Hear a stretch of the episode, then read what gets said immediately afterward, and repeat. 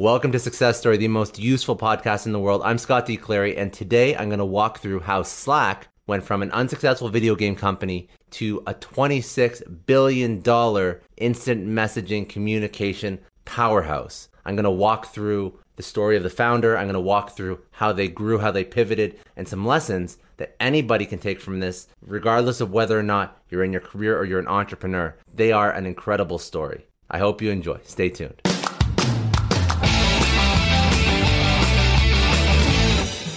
So, one of my favorite Slack quotes is from their founder, Stewart Butterfield. He said this in 2010, before, way before Slack was the what we know Slack is today. He said, and I quote, We have an excellent chance of being successful because we failed before, and the odds of failing twice on the same thing are astronomical. Oh, how naive Mr. Butterfield was when he said this. When you know when you when I tell you the story of Slack, you'll understand why this is a hilarious quote because they failed a lot. They iterated a lot. They did a lot of different things. The story of Slack is an incredible story of perseverance, of grit, of determination, all the things that make up a successful entrepreneur. And they definitely didn't have an easy ride. So if you don't know what Slack is, and I, I would assume that if you work in a large company or you even work in a small company, you've probably used it. It's the instant messaging software that many companies use. They have a huge hold on the market. So the fact that they have this huge hold on the market now, and if you've worked in some sort of modern company or tech company and you use it to communicate with your peers and your coworkers, something's obviously worked since Stewart said that in 2010. So what exactly was their story? Well, today it operates as a cloud based instant messaging system. It offers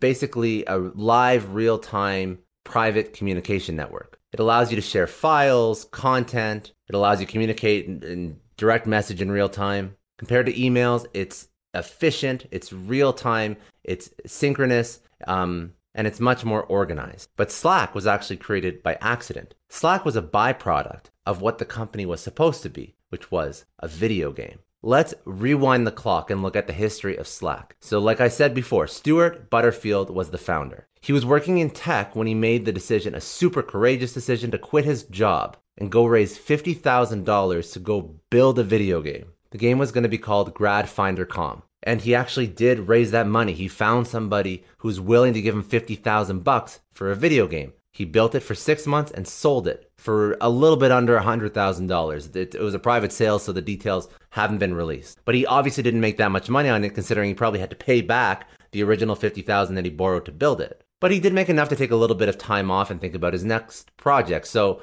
now he has one successful, quasi successful exit under his belt. He wants to build something else. But he obviously has less than $50,000, uh, so he has to figure out something quick, or he has to go get another job. So he obviously he had a couple friends that worked on the first game, some peers from you know past life in working with companies. Uh, they decided they wanted to build their own video game company, not just build a game, but build an entire company. But they wanted to start with, of course, one game to sort of kick off this company that was eventually going to create multiple video games. And they also wanted to make sure that the games that they created were unique, that they really weren't anywhere else on the market, um, and that they would really be doing something different. So they actually had the great concept of creating a game where people could collaborate with their friends, which fast forward to 2021, this is pretty much every single game that's out there now. But back then, it wasn't as popular or wasn't really as widespread as it is right now. So they developed a prototype of a game that was based on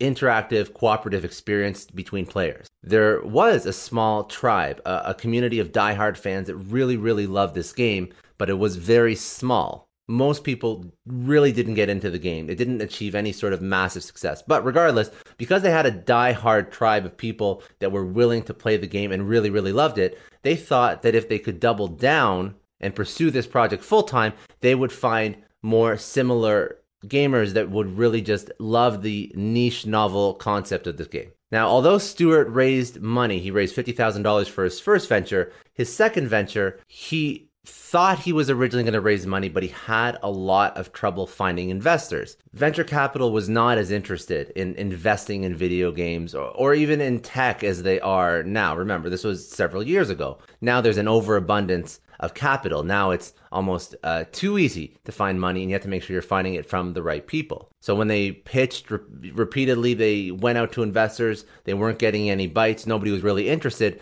They decided to fund it themselves, which is very risky. So they poured about a year of their lives into it and kept trying to build out this game. Ironically, the game was called uh, Game Never Ending, and after a year, it still wasn't finished. They were also running out of money at this point. So they had to find a way to boost their finances. And remember, they went to venture capitalists before, they couldn't raise money. It's a year later, the game's not done. They still haven't made any money off the game. So how are they going to go raise money? And they're all full time developing this game. Some of them are using their own savings. Stewart's using a little bit of money that he had saved up from that first initial exit. There's not a lot of money left. So, because the game was focused on social interaction, they thought they would create a website that would support that concept and support community and support interaction amongst players. So, they created a website that allowed people to upload photos, have chats with other players, basically a community or a chat room, whatever you want to interpret it as,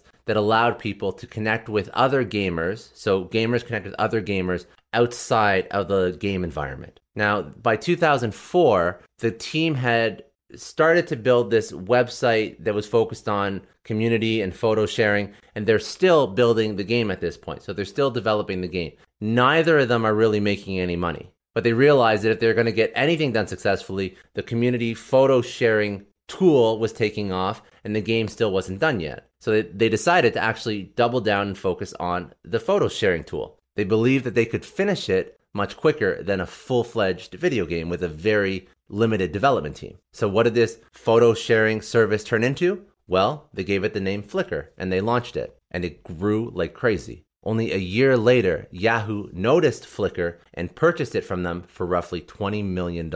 And let's not forget that Flickr started off as a side hustle that turned into a $20 million exit. So now, fast forward about three and a half years, Stewart has some money, team has some money, he wants to build something else. He still remembers that that video game, not the first one, the first one was a relatively minor success, that $50,000 one, but the second video game, the one that they shelved to build Flickr, was never really completed. So he never really got the bug of producing an incredible video game out of his system. So in 2009, he announced his intention to build an MMORPG, a mega multiplayer online role playing game. The hardware and software that was used to build incredible games in 2009 was much cheaper and more efficient than what he was using originally in 2002. And due to his previous success with the Flickr exit to Yahoo, he was easily able to raise venture capital for his new video game. So he raised $17.5 million to build a video game that had no customers, no proof of concept, no path to revenue. But because they had the resources and technology had advanced, uh, they released the game Glitch two years later. Glitch was a flop. It had a diehard community, wasn't accepted by the masses. So Stewart now has $17.5 million that he has to make up for. He has another decision to make. Should he double down on the video game? Or should he try and build something with some of the tech that he's been building out throughout the process of developing this video game that could actually be an incredible application? And he chose to do the latter. So what did he do? Well, video games are complex. A $17.5 million video game is very complex. A lot of different people working on projects, a lot of moving parts. So to help them work better as a team, the developing team on Glitch built out a software that allowed them to communicate. It was basically an internal chat system that they had developed themselves. And they felt that this added a level of efficiency in their communication uh, that way surpassed emailing. And they also felt that there was nothing on the market that really helped an internal team communicate well. And realizing that they had actually built a product that solved the need that many businesses have, which is efficient, lightweight, user friendly, instant communication, they decided to double down on that product and they called it Slack. Now, the Slack team only consisted of around eight people at the start. Remember, they have a large company building out this video game, but the Slack team only consisted of around eight people. Those eight people were able to turn it into a consumer product. They onboarded four companies for free that were allowed to use every Slack feature that the MVP, the minimum viable product, or the first iteration of Slack had, completely free. And that basically proved out that this would be useful for potential companies. And a little side note those four initial customers still use Slack to this day. Slack finally took their product to market and actually launched the Slack app in 2014 after working with those four customers to make sure that it sort of ironed out all the bugs, the QA process. After its launch, Slack made $1 million in its first two weeks of launch. And six months later, they raised a $120 million venture capital round. That put the company's evaluation at roughly $1 billion. They were a unicorn in six months. In June of 2019, Slack IPO'd. In its initial public offering, the company was valued at $19 billion. Imagine this Slack, a multi billion dollar company used globally to help facilitate businesses, help let, team, let teams communicate. All of this started as a two times failed video game company. What are the two main things that you have to learn from this story? One, most businesses fail and it's pretty normal. And two, sometimes the best ideas are literally right under your nose. You have to be ready and willing to accept new ideas and just run with it. So, this was an incredible story. I took 10 more lessons that I thought would be great lessons for entrepreneurs from this story. So, number one, you will fail a lot, and it's really normal if you're building your own thing. Number two, apparently it's quite hard to build a video game. I don't know any other entrepreneurial video game stories, but holy shit, that seemed like, considering their success and the fact that they failed twice, maybe that says something about how to build a, how building a video game is really, really difficult. Number three, uh, don't always feel that you have to stay in your lane. So they were building video game companies, and Stewart had this a little bit of an obsession with video game companies, but he was okay pivoting.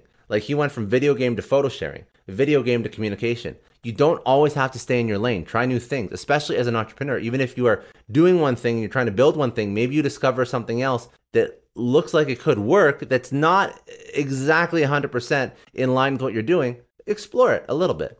Don't go all in, but just explore it. Um, the version of your product when you start a company will look drastically different in 10 years than when you started. This is the same with every entrepreneur I've ever spoken with. And also, let's just extrapolate that to like yourself as a person. The version of yourself in 10 years is going to look drastically different than who you are right now. And that's a good thing. So, whatever you start with, know that you will have to change it, alter it, iterate on it multiple times, and that's okay. And that's expected. And in 10 years from now, it's going to look uh, quite a bit different. Another lesson side hustles can turn into main businesses quickly Never stop trying new things, iterating, testing, moving forward, so important. If you're dedicated to anything for a long enough period of time, there's going to be something good that comes of it, even if it's just experience. But more often than not, it's actually true success. Raising money, selling, and marketing something has less to do initially with the tech and more to do with your network, success, resume, and accolades. Learn how to sell your story better, but then back it up with a kick ass product. So being able to sell something, being able to network and have a group that supports you is incredibly important. Notice that the only difference between when Stewart tried to raise money the first time and the second time was he had a success under his belt. He, the, the product was not built either time. It's not like they had revenue on the books either time. So just a, a point there. Uh, another lesson sometimes you need to remove any sort of inhibitions to prove to people that your product is as good as you say it is. So, this is a common theme that I see with entrepreneurs that are trying to build something and are successful in eventually selling it. Um, sometimes you have to give it away for free to let people try it out, test it, trust you. Because what are the inhibitions in buying something? Is that they don't trust you. They don't trust the product. They don't trust you as an entrepreneur, as an, as an individual. And you have to sometimes remove that friction and remove that impediment to them potentially purchasing your product. So Slack did that by giving it away for free to four companies to prove it, to prove that it works. And then last lesson, when things start to take off, they really take off. And this is something that I actually hear from a lot of entrepreneurs. Sometimes they're not ready for how fast things take off. And it seems like a good problem to have, and it is. But I mean, when things take off, you saw in two weeks they made a million dollars. You know how many entrepreneurs would completely screw that up and not know what to do with that? And then in six months, they raised $120 million. That is incredibly fast. Most people do not want that much stress. You think, you know, you're, you're thinking big numbers. Oh, that's great. There's a lot of stress that comes with that much money that quick. So, uh, if you're going to commit to something, when things take off, they will really take off and be ready for that success and be, be ready for it physically, mentally, um, and also in with your systems and processes that you've hopefully at this point built into your business that will allow you to scale. Anyways, that is a story of Slack. That's some lessons from Slack. I hope you enjoyed. Have a great week. We'll talk soon.